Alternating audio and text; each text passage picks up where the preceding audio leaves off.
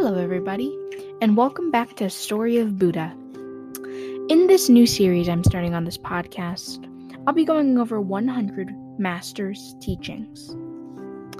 In today's first episode of this series, we'll be doing a brief introduction to the founder, Venerable Miu King, 1930 to 2003. Born in the northeastern part of China, in the Longjiang village of Heilongjiang province on January 1st, 1930, the Venerable grew up in a simple farming village.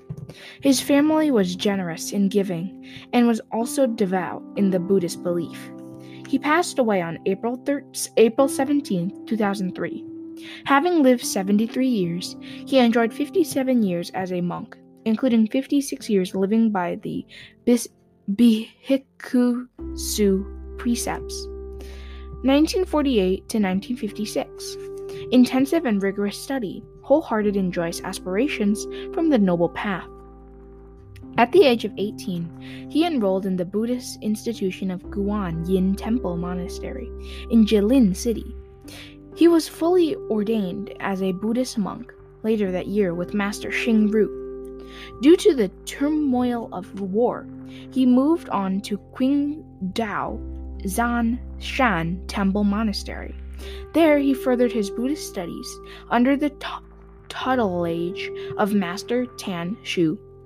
During this time, his heart was full of joy and anticipation.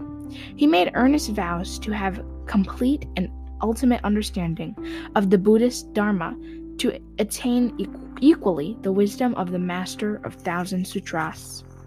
In 1949, with the nation's political change over, he traveled southward to Hong Kong and continued his study in Huanan Buddhist Institute, Lotus Sutra, Textual Explanation, and Maha Ziguan, etc where among his course of study, also under the instruction of Master Tanxu, he copied and recorded a detailed outline onto the Lotus Sutra commentary by Master Ouyi, now widely circulated as Lotus Sutra with structural outline.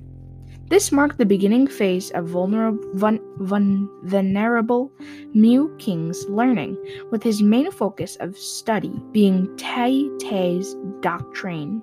In addition, under the guidance of Master Tanxu, his, his first direct experience with meditation began.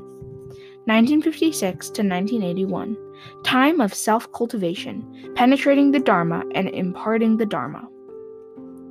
During the period of intensive study, Venerable Miu King embraced a broad range, a broad range of the following doc- doctrines: Tiantai, Middle Way, Consciousness Only, Mahayana and Jnana Buddhism.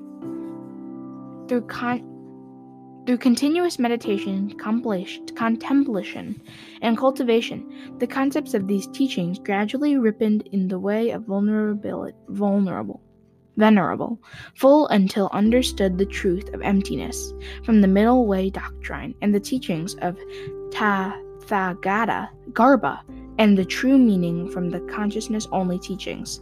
As a result, his confidence became firm that the Mahayana teachings was indeed Buddha's teaching.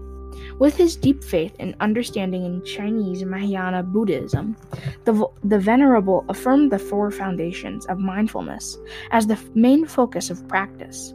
From learning and practicing the four foundations of mindfulness, one can learn to regulate one's own afflictions. They are the basis for attaining the noble path in Mahayana and Hinayana Buddhism for those who delight in the true path of Bodhisattva. One's thought and action arise accordingly with Buddha's wisdom. The most important thing is compassion, seeking to save all suffering, along with asking for nothing in return. This is what one undoubtedly encounters in attaining the forbiddance of non arising of Dharma and ultimately Buddhahood. It is a path worth dedicating one's whole life and all future lifetimes in learning. From 1980, 1980 onward, the Venerable started receiving numerous invitations and requests for Dharma talks. Venerable Miu King concentrated on explaining the, Bu- the Buddha Dharma in hopes of benefiting as many people as possible. He sometimes held meditation retreats, Amitabha chantings, and the Great Compassion Repentance sentence, services, 1981 to 1995, spreading the Dharma and establishing Fa Yun Monastery. In February of 1990, he established Fa Yun Dharma Cloud Monastery near San Francisco in Danville in order to provide a sustainable environment to educate Buddhists to to learn the Dharma and to propagate the teachings. Thereafter, he has been invited to give lectures in Canada, Vancouver, Hong Kong, Singapore, Malaysia, Taiwan, and New Zealand, all of which he accepted without any hesitations or reservations. In 1993, he was invited to lecture on the Lotus Sutra in Taiwan by Puli Zhengzhu Temple during the three month summer retreat. The following summer, he completed the lectures. The response was simply overwhelming as the Dharma Hall was its fullest on both occasions. From this event, venerable Miu King remarked, After I finished the lecture, I felt my meditation practice improve one big step. 1995 to 2003 guiding monastic and holding true Dharma. Venerable Miu King had the deep compassion for those who had not learned the Buddha Dharma. It was unbearable for him to spot the true spirit of Buddha's, Buddhism wane. He often lamented upon how rare it is in the present day those who aspire for the noble path, and always wished that more people could learn and practice Buddhism in 1996. Venerable Miu King founded Fa Yun Dharma Cloud Buddhist Institute, both in Danville and Lafayette in California. The monks and nuns have their own separate places to practice and meditate. He hoped it could be a center where Mahayana Buddhism could spread, allowing others to be able to learn as well. The Institute for a qu- quieter place to concentrate on all studies. Venerable Miu King had dedicated all his time and energy in educating his monastic disciplines. He taught that one must have a thorough and comprehensive understanding of the sutras and sastras to establish right thinking and right views. Thus, one can practice correctly the four foundations of mindfulness in or order to attain the noble path. To him, it was the way in which one could begin to practice meditation and overcome one's own affiliation to ultimately attain the noble path. Venerable Miu King was 68 years old when he started the Buddhist Institute. However, he personally dealt with all the various matters from general admission, administration, educational courses, and finances, etc. Whatever requests were made from either his monastic or lay person studies, he obliged them to all with a generous and compassionate heart. During the spring and fall breaks, he would travel widely to give Dharma talks and lead meditation retreats and Amitabha chantings. On April 17, 2003, the Venerable passed away unexpectedly.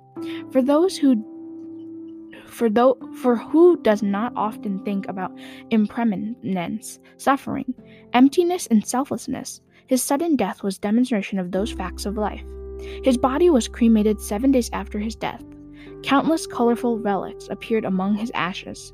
His set of teeth and jaw bones also remained in fine condition, a sign that his teachings was truly pure and correct.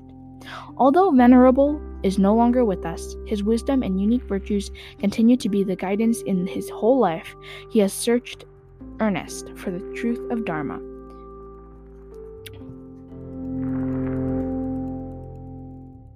But before we continue today's episode, we would like to take a moment to thank you guys for listening to our podcast. If you enjoy our podcast, be sure to share it with your friends and rate us five stars on Apple Podcasts. Thank you so much for your support, and back to the episode. He prized wisdom and taught the true way of meditation, i.e., samatha and vipassana, by keeping pure pre- precepts. He encompassed both wisdom and compassion and lived daily in such a manner, treating everyone as equal and with the utmost sincerity. Humble, mindful, and reserved, he behind truly the inconvenience, inconven- unconceivable virtues of the Buddha Dharma. Even though he is not with us anymore, we can still follow his teachings. There were many videos and audio recordings of Venerable Miu King's Dharma lectures, as the students and disciples of the Venerable are spread out in different parts of the world.